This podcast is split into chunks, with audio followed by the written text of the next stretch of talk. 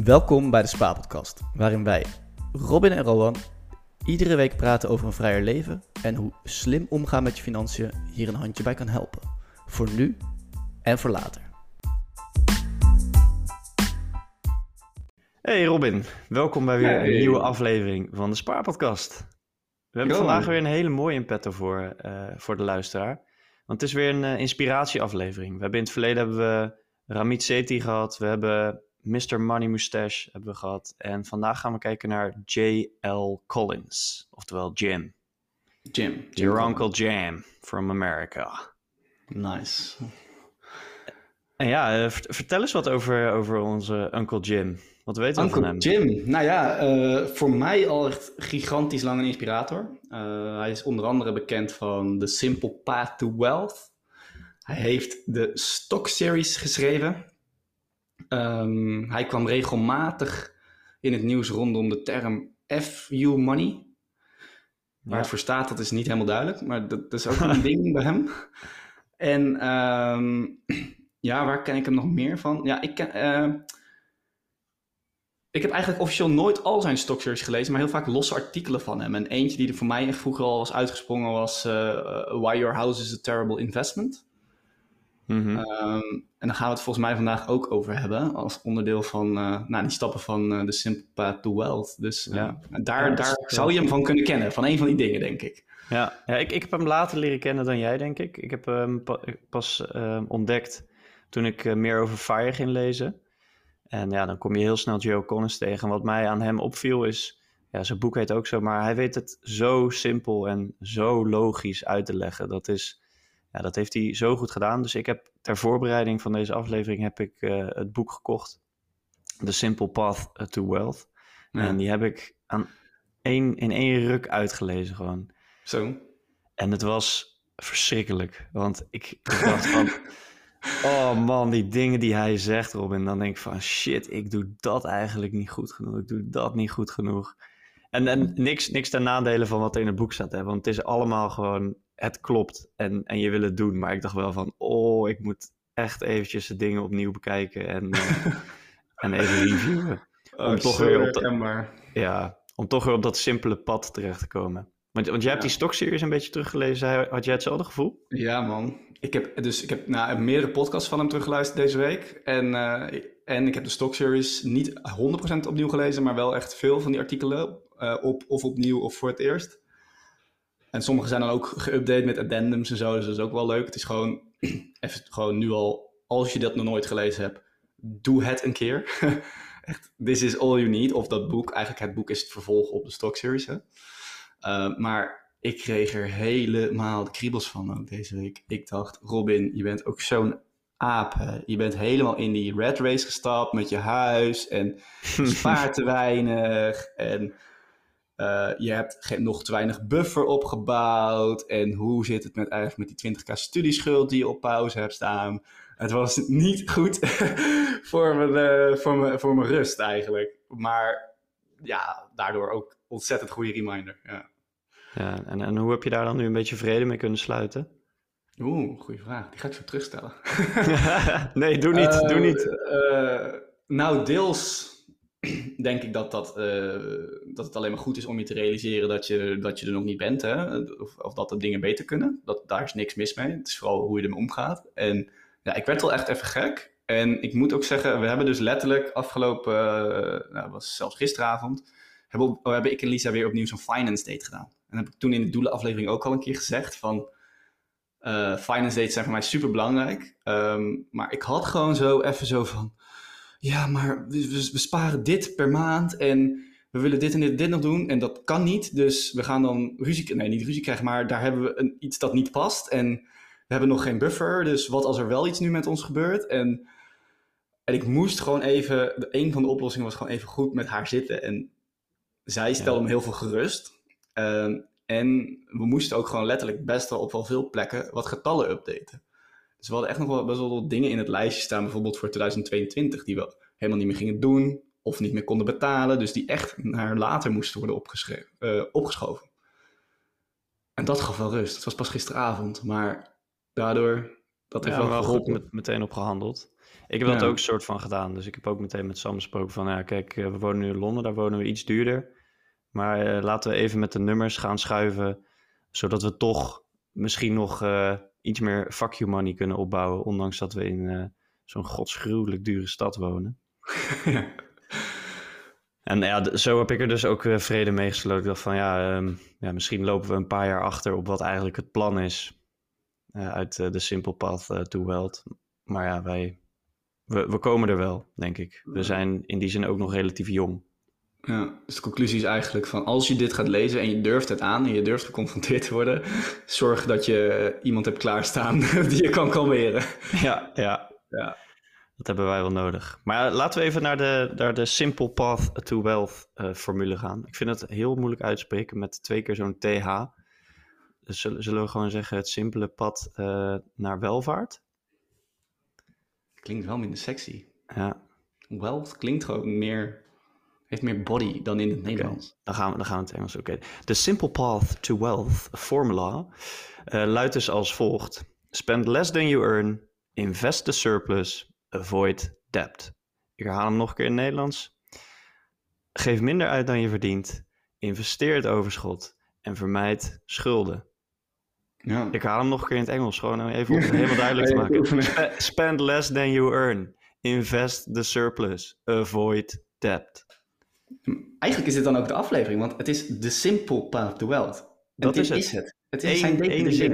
Het is niet, Ja. niet moeilijk. Ja. Ja, dan moet je het eigenlijk alleen nog doen. Ja, dus we, we verdelen de aflevering in die drie delen. ja. Spend less than you earn, invest the surplus en avoid debt.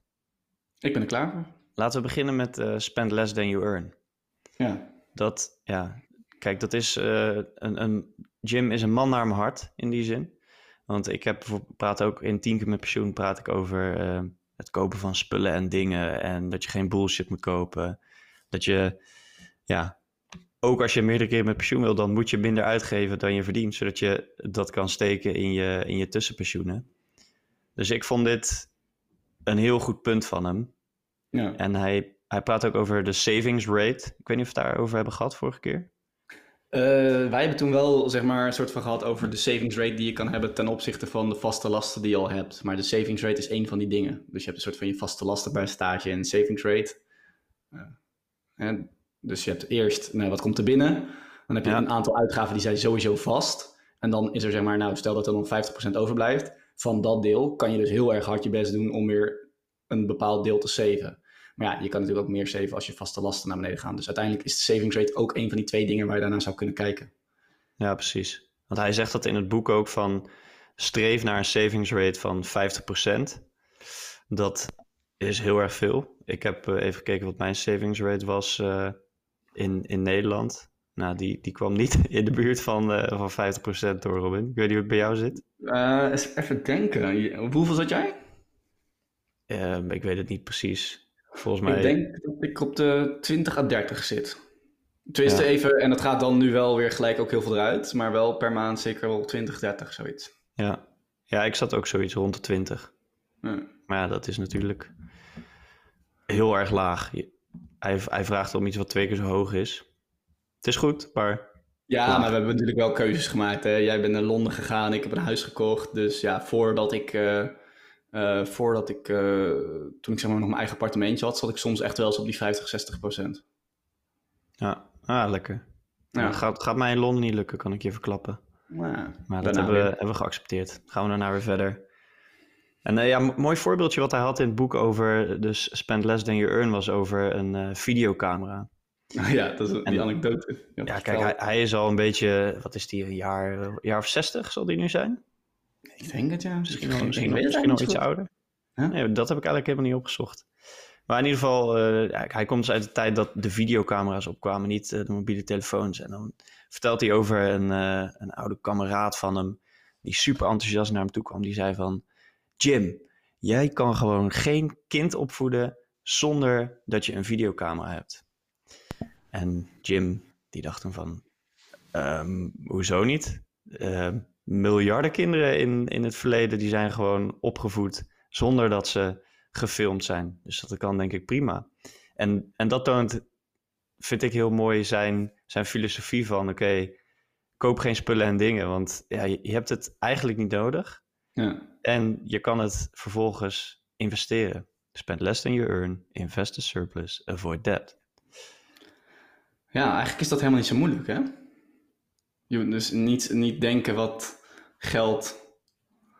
Wat je, ermee, wat je ermee kan kopen, maar meer van gaan denken van... Wat kan geld voor je doen? Dus wat als ik die camera niet koop, bijvoorbeeld? Ja, en je investeert dat. Dan kan dat geld wat jij in die eh, camera zou willen steken, dat kan eigenlijk geld voor jou gaan verdienen. Jaar Ja. op jaar op jaar. Ja, En hij, hij, zegt, hij zegt ook van je koopt niet de camera. Dus stel die camera kost 100. Nou, dan moet je denken aan de opportunity costs. Dus Ja. wat dat geld ook voor je had kunnen doen. Dus had je die 100 geïnvesteerd en je had dat 30 jaar laten staan tegen, hij rekent met iets van 11% in zijn boek. Nou Ja, dan zit je na 30 jaar op een bedrag van, laten we even 1000 zeggen voor het gemak. Maar, eh, of het is volgens mij nog veel hoger zelfs, maar dan heeft die camera dus niet 100 gekost, maar 1000. Dat is, Ja. zijn, dat is zijn redenatie erachter. Dus eh, Ja. reken ook gewoon, denk altijd aan de opportunity costs als je zoiets koopt. Ja. Nee, je hebt helemaal gelijk. Ik heb het trouwens opgezocht, hij is 64. Oh, nice. Dus, eh, een oude wijze man. Hij mag bijna met pensioen. Ja, dat is hij al. ja. Ja, Nou, zo redelijk boef. binnen. Nee, maar- dat klopt. Eh, maar moet je na, dat wil ik eigenlijk nog zeggen, moet je nagaan dat ik nu al gestrest raak van het feit dat we allemaal doelen hebben, financiële doelen, dus we sparen om iets uit te geven, want we moeten dan nog iets voor het huis kopen. En daar raak ik al gestrest van, terwijl als ik dan nog eens ga kijken wat ik eigenlijk met dat geld had kunnen doen, nou, dan, Oh, dan- ja. ja, nou, goed. Je snapt, eh, jij snapt het, denk ik. En dit is denk ik een hele goede samenvatting van eh, verder, ja, gewoon wat overhouden en kijken wa- wat je daarmee moet gaan doen. Ja, precies. Want als je ja, minder uitgeeft eh, dan je verdient, dan krijg je iets wat Jim FU money noemt. Ik denk dat we gewoon mogen schelden in deze podcast. Van mij wel. Hij zegt ook in zijn blog, dat is echt fucking grappig. Oh, oh. Hij zegt ook in zijn blog, ja, in het boek waar ik dit vandaan heb, uit 1910 of zo, wordt het woord voluit gespeld. Dus mocht je twijfelen over wat het is, dan raad ik je aan het boek te kopen. dus misschien is dat ook onze tip. Dus, ja, dus misschien is het helemaal niet. Het kan gewoon iets anders zijn. Ja. Ja, 19 waren de mensen netjes. Maar ja, wat het eigenlijk betekent en waarom hij dat zo belangrijk vindt, FU money, Dat is omdat het je ook vrijheid geeft. Dus als jij nu in de red race zit of in een baan die je misschien niet leuk vindt en jij hebt geen FU money, dus jij kan niet zeggen, hey, eh, oké, ik kan nu gewoon even weg en ik kan drie maanden, eh, kan ik het uitzingen totdat ik een nieuwe baan heb. Dan ben je veel, ehm, ja, dan is de kans veel groter dat je toch in die baan blijft zitten waar je het eigenlijk niet naar je zin hebt. Ja. En, en hij heeft dan als voorbeeld, ik wilde door Europa reizen. Ik ging naar mijn baas en ik zei, mag ik door Europa reizen een paar maanden? En mijn baas zei nee. Nou, doordat hij zijn FU money had, kon hij zeggen van, oké, maar dan, eh, dan ga ik weg. En omdat Ja. hij dat dus durfde te doen, hij had eh, onderhandelingsruimte door zijn FU money, zei zijn baas daarna van, nee, nee, nee, maar eh, weet je, anders dan praten we als je terugkomt. En uiteindelijk kon hij dus terugkomen als hij wilde. Ja, want hij vond het gewoon een leuke baan. Hij wilde ook gewoon graag naar Europa. Ja, precies. Ja. Maar wat is, wat is dan eh, genoeg? Eh, eigenlijk in Nederland noemen ze het ook wel de side buffer. FU money klinkt veel leuker. Hoe groot moet die buffer volgens jou zijn of volgens Jim? Nou ja, ik, ik heet geen Nibud. Ik ben maar gewoon, ik ben maar gewoon Rowan. Maar ik, ik zou zeggen ja, dat je drie maanden het uit kan, eh, uit kan zingen. Drie maanden je vaste kosten. Ja, nou, grappig. Dus wat dit met mij deed, was eigenlijk dat ik dacht, wat een onzin. Moet gewoon veel meer zijn dan, die, dan die drie maanden. Dat, dat deed het met mij, want ik dacht, als je echt scheid aan iets wil hebben, dan moet je gewoon, die buffer moet gewoon groot zijn. Ik wil gewoon naar een buffer van 20k toe. En, en dat wil ik gewoon minstens ergens hebben staan voordat ik ga investeren, of eh, tenminste niet voordat, maar dat, dat wil ik er gewoon naast hebben staan. En dat hoeft niet per se een doel te hebben.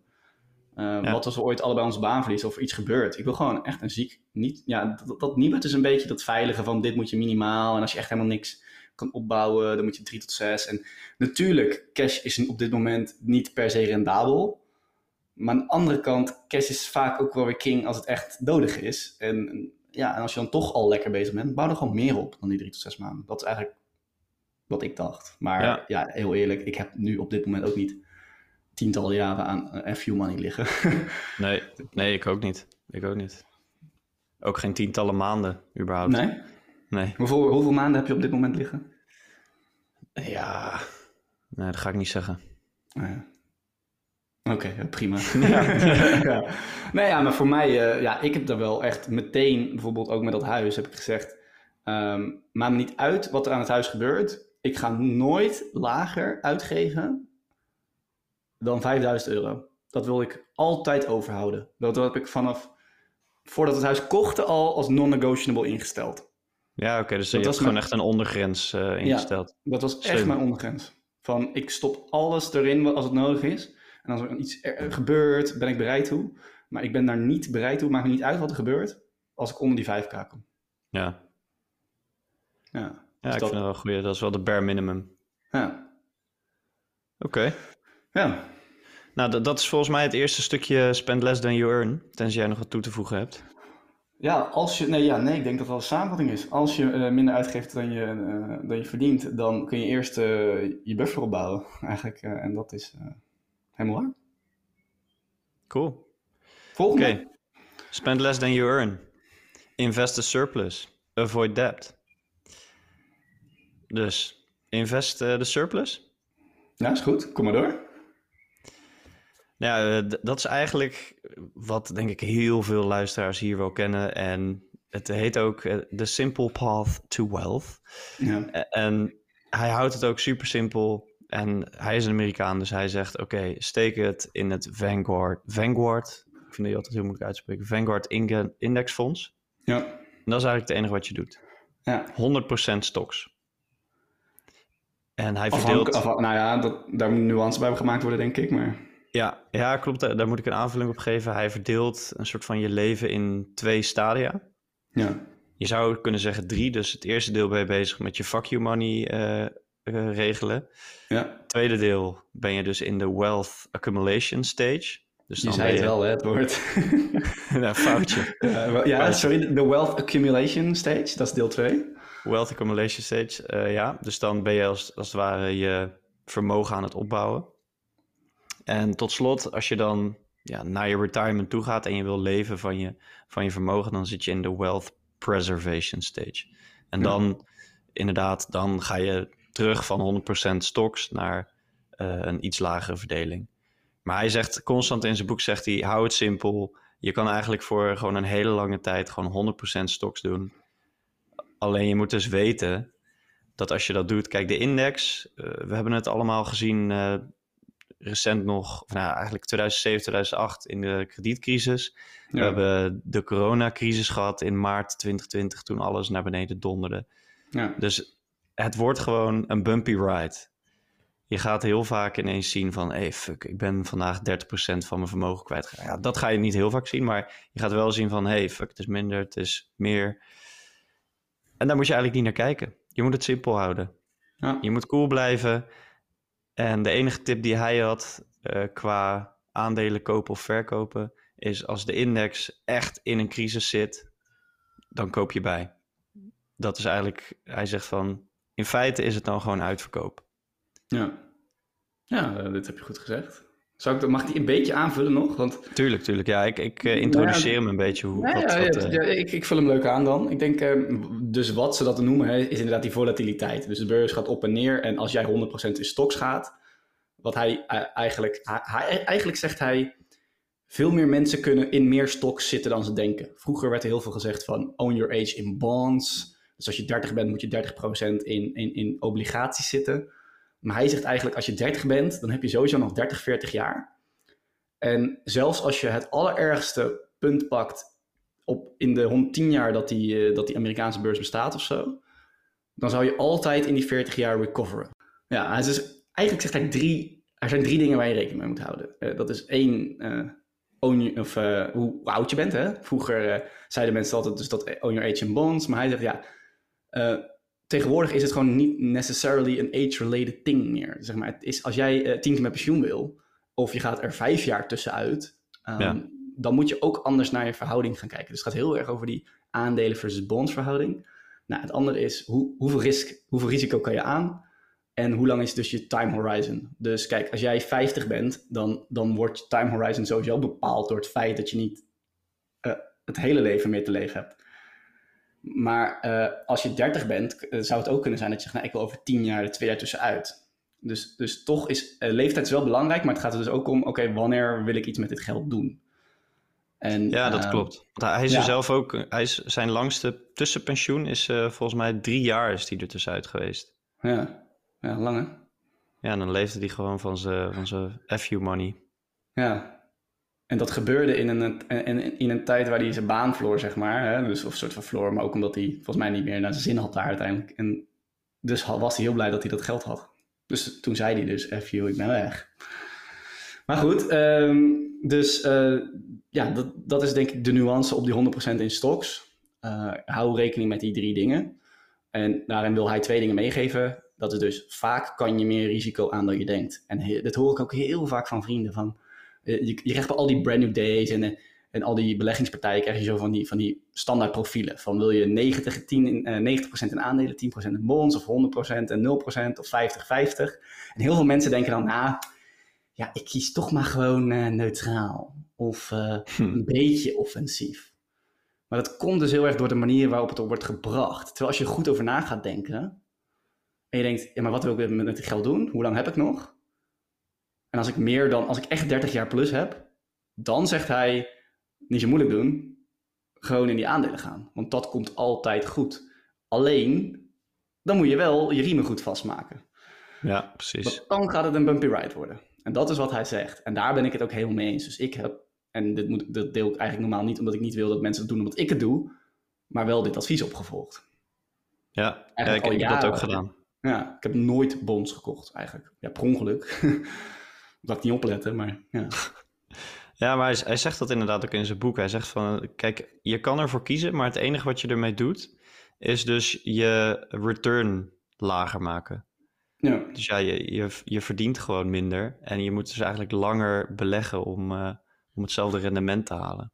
Ja, ja, maar ergens snap ik het wel, hè, want ook hoeveel mensen er nu naar mij komen en die dan zeggen, Robin, uh, ik ben dankzij jou gaan beleggen, dankjewel, want na anderhalf jaar heb ik dit percentage rendement. En dan denk ik, ja, maar het, het had de anderhalf jaar echt net zo goed dat percentage in de min kunnen staan. Dat zegt helemaal niks. Ja, zeg maar. ja het had 30% uh, eh, naar beneden kunnen staan. Ja, en misschien dus... heeft het dat ook wel gestaan, even in maart 2020. Ja, koppel dat dus alsjeblieft niet aan het feit dat je, dan, dat je dankzij mij bent gaan beleggen, zeg maar. Ja, en, en nog wel een belangrijk onderscheidje wat hij maakt in, uh, in, in beleggen is je hebt aandelen. En aandelen bescherm je als het ware tegen inflatie.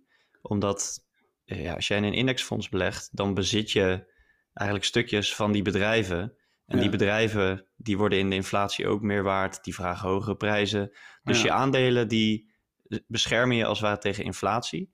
En de enige reden die hij dus aanhaalt om uh, bonds of om uh, bonds te nemen, dat is dus om deflatie tegen te gaan omdat, die, uh, omdat die stabieler zijn. Ja, oké, dit wordt wel complex als we hier heel lang op doorgaan. uh, ik denk dat we voor dit punt inderdaad de mensen aanraden gewoon naar de stock series te gaan. Maar hij ja. beargumenteert inderdaad dat het een inflatie hedge is en een, en een bepaalde deflatie hedge, de bonds. Dus ik denk, dat is heel interessant op zijn website. Ja. ja je hebt helemaal gelijk. Oké. Super interessant, ik ga er goed op man. Ja, invest, uh, invest surplus. Um, wat, wat, hij, wat hij ook nog wel mooi zei, wat ik denk nog wel mee wil geven, daarna geef ik het woord aan jou, is uh, dat zo'n crash als wij hebben gezien uh, in, in de coronacrisis, ja, je zag dat iedereen toen ook naar de Giro ging en weet ik veel waar ze allemaal heen ging om ja, te beleggen. Ja, ja. Kijk, dan is het gewoon uitverkoop. En hij zegt, als dit, als dit gebeurt aan het begin van je leven, dan heb je ontzettend veel geluk. Want je, je koopt dan eigenlijk heel veel aandelen in het begin in de uitverkoop. En dan kan je daarna dus ja, decennia lang rendement op rendement op rendement pakken op die uh, aandelen die je in de uitverkoop hebt gehaald. Ja, nee, dat klopt. Dus het is, een, het is een gunst. Dus mensen hadden nu naar mij toe moeten komen met Robin. Dankjewel, ik sta 30% in de min en ik ben pas net begonnen. Ja. Dat is pas lekker. Want dat betekent dat je echt lekker goedkoop aan het inkopen bent aan het begin. nou, hopelijk krijg je die berichten ook snel. ja, ik hoop het ook. Nou ja, oké. Er zijn nog twee andere dingen, denk ik, rondom investeren die we misschien wel willen highlighten. Uh, eentje over uh, investeren in huizen. Ehm, en eentje heel kort dan even over de 401k. Ehm, en dat staat in Nederland, ik ga het heel kort houden. Ehm, de 401k is in Amerika eigenlijk het pensioenbeleggen van Nederland. En daar zeggen ze ook gewoon max out your 401k. Zeg maar, al die Engelse standard financial blogs zeggen max out your 401k. En dat, betekent gewoon leg het maximale van je jaarruimte in. Ja, precies. Omdat de finish, uh, en dit, dit, is niet, dit geldt niet voor 100% van de mensen, maar voor de meeste mensen. Dus er staan ook tabellen voor wanneer is het geen goed idee meer. Uh, zeg maar, als je in Nederland heel veel verdient, is het op een gegeven moment geen goed idee meer. En als je te weinig verdient, waarschijnlijk ook niet. Maar er is ergens een, een, een heel groot gebied voor Nederlanders, weet ik, ik noem even tussen de 20 en de 70.000 euro. Als je dat verdient, maximeer je inleg. Want die belastingvoordelen zijn zo groot dat het je altijd in de totaliteit meer geld oplevert. Uh, en dat is daar dus ook heel erg sterk. En ik wil ook gewoon vooral verwijzen naar die uh, artikelen. Als, als je in Nederland denkt van ja, maar ja, dat dat geld dan vaststaat uh, tot mijn pensioen, dat vind ik toch niet zo fijn, zeg maar. Dat, ja, dat, het is gewoon een hele slimme zet. het, is, het is fiscaal voordelig, je kan er niet meer aankomen. Dus ja. dat, zijn, dat zijn al twee hele grote voordelen die, ja, die je heel veel op gaan leveren. Ja, nou, dus ja, kort proberen te houden. En dan de allerlaatste, voordat we natuurlijk nog naar depth willen, is... Um, en ik ga gewoon ook direct naar het artikel verwijzen. Google alsjeblieft een keer Why Your House is a Terrible Investment. En dit is de post die ik jaren geleden al meerdere keren las. Um, en het is, hij is het super ironisch opgeschreven. Dus hij, hij doet een, een gedachte-experiment en dat gaat over... Uh, wat als we de allerslechtste investering zouden maken die er is? Wat, welke kenmerken zou dat dan hebben? Nou, dan gaat hij al die kenmerken opschrijven. Het zijn echt twintig of zo. En dan zegt hij, goh, dat klinkt wel echt als een huis. En dan gaat hij zeg maar uitleggen uh, waarom je huis iets is om in te wonen. En waarom je huis nooit en nooit en nooit moet zien als een investment object. En dat is het punt wat hij wil maken. Dus hij zegt niet, het is slecht om een huis te hebben. Hij, slecht, hij zegt, het is slecht om te zien als een investering. Uh, en dat komt door de real estate propaganda volgens hem soort van de American religion. Maar in Nederland is dat ook. Men denkt nog steeds dat een huis hebben een soort van religieus ding is. Dat je dan verder bent in het leven. Dat is het niet. Dat is het echt niet. Als jij ziek goedkoop huurt of zo, dan is dat veel slimmer. Dus ik, dat wil ik ook nog meegeven. Ik ga heel erg lekker op die post. Maar uh, ja, ja, dat is een goede tijd. ja, dat is, ook, dat is ook wat die uh, Robert uh, Kiyosaki heet, die volgens mij zegt in Rijke Pa, Arme Pa. Rich ja. Dad, Poor Dad. Je zegt ook van ja, iedereen denkt dat zijn huis een asset is. Ja. Maar eigenlijk is het een hele grote schuld. En dat lijkt me een mooi bruggetje om naar het laatste deel te gaan van deze aflevering. We zitten namelijk op spend less than you earn, invest a surplus en tot slot avoid debt. Ja. Nou, wat hebben we daarover te zeggen? Ja, het klinkt zo logisch, hè? Uh, in Nederland word je er heel vaak voor gewaarschuwd. Hè? Geld lenen kost geld. En dat is in principe waar. Eigenlijk, geld lenen kost altijd geld. Uh, private lease auto's. Mensen die geld lenen om een auto te kopen. Je huis, je studielening. En dan gaan we zo natuurlijk op de nuance in dat het rentepercentage is daarop van invloed. Maar eigenlijk zegt hij gewoon, ja, we zouden met z'n allen schulden wat meer moeten haten. Gewoon die obses obsessie, of dat het normaal is om het niet het te hebben. Het is te normaal, hè? Ja, dat. Ja, het is genormaliseerd. En dat leidt bij sommige mensen weer tot extreme gevallen dat ze het niet meer terug kunnen betalen, zeg maar. Maar als iedereen het wat minder normaliseert, dan zouden die problemen ook waarschijnlijk wat minder groot zijn. Uh, en in Amerika is schulden natuurlijk helemaal erg, maar hier is het ook toch best wel een, een ding geworden. Dus ja. Ja, we hebben dat laatst ook uh, besproken, toch? Dat, um, ja, kijk, de, de meeste dingen, of ik weet niet of we dat besproken hebben, maar in ieder geval, ik heb uh, gelezen dat de, de gemiddelde lening in Nederland is 16.000 euro. En die wordt gebruikt of voor een auto, of voor een verbouwing, of voor Oh een nieuwe keuken. Ja, Nou, en dat zijn precies nou drie dingen die jou niks meer op gaan leveren. Behalve Ja. misschien woongenot of rijgenot. En ja klopt. Dat noemt hij bad debt. Hij zegt, een auto is het eerste voorbeeld van, van slechte schulden. Heb je gewoon niet nodig. Je kan het niet betalen. En doordat je de rente terug moet betalen, kom je in nog, krijg je het nog moeilijker met eh, geld opbouwen. Ja, en dat is gewoon ehm, een van die voorbeelden. En dan zegt hij ook nog, je hebt ook good debt. En daar kunnen we, we kunnen het er heel lang op. Maar dus er wordt heel veel geargumenteerd. Is een hypotheek dan good debt? En een studielening ook. Nou, even de korte nuance is wel dat hè, eh, ook hij zegt als je rentepercentage echt heel laag is, uh, zegt hij nou pay it off slowly. Ja, dan zegt hij niet van, uh, en hij zei op zijn blog nog onder de 3%, maar dat was, dit was wel volgens mij tien jaar geleden geschreven toen Amerikaanse studieleningen bijvoorbeeld 12 of 18% wel eens hadden. Hè? Het is echt dat je nu denkt, wat? Ja, dat zijn woeker, woekerrentes zijn dat. Woekerrentes, ja. ja, ja. Dus eigenlijk, um, ja, kijk naar het rentepercentage en dan kun je ervoor kiezen om het langzamer, maar alle schulden zijn slecht. En hetzelfde geldt voor je huis eigenlijk ook, want het huis is geen investeringsobject.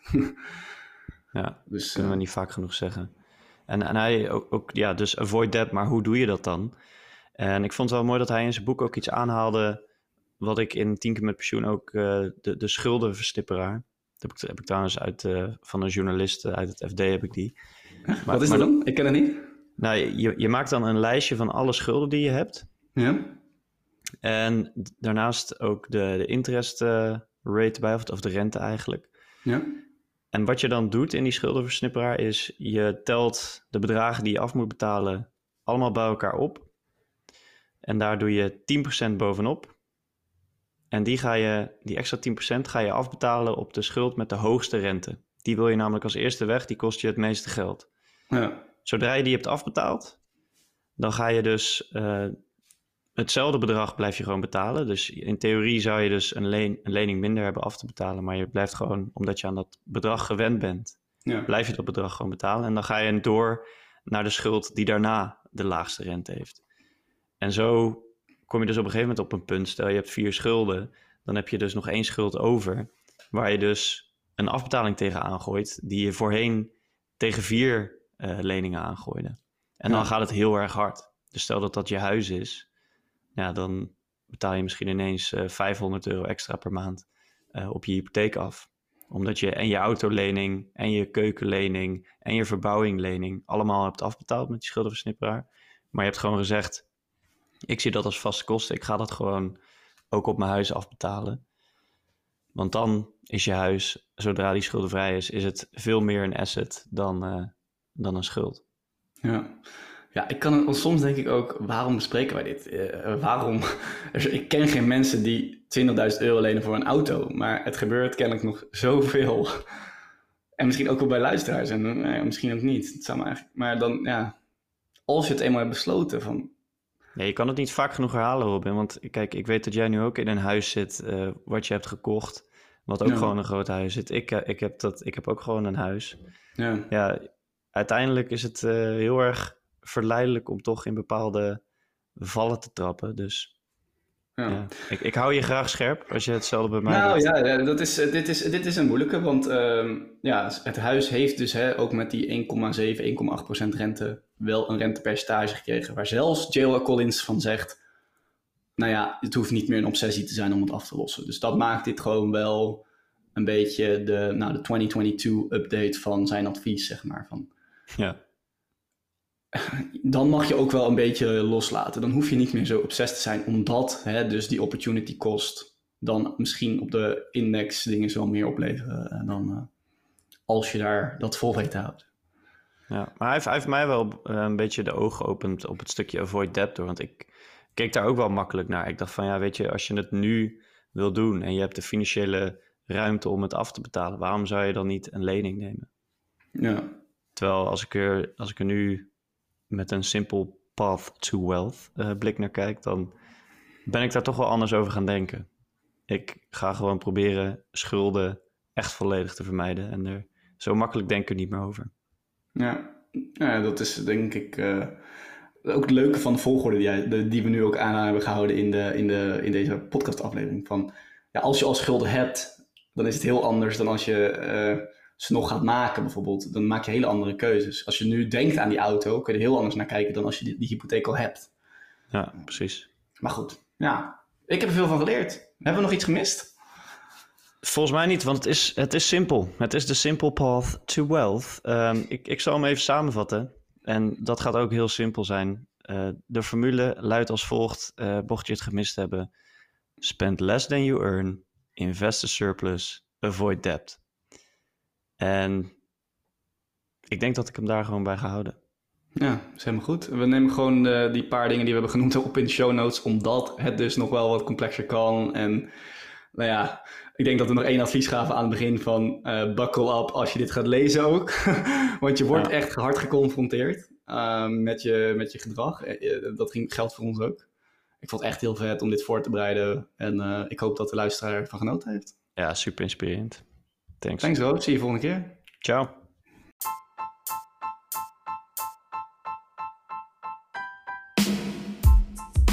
Bedankt voor het luisteren naar de Spaarpodcast. Er zijn nu een paar dingen die je kunt doen om jezelf en ons van harte te helpen. Daar komen ze. Pas de tips uit deze aflevering toe in je eigen leven. Koop Rowan zijn boek, 10 keer met pensioen. Volg een van de cursussen op despaarpodcast.nl. En laat tot slot een review achter op Apple Podcast of Spotify. Voor vragen of opmerkingen kun je altijd bij ons terecht via Spaarpodcast of 10 keer met pensioen op Instagram. Dit was hem dan. Hopelijk tot de volgende keer.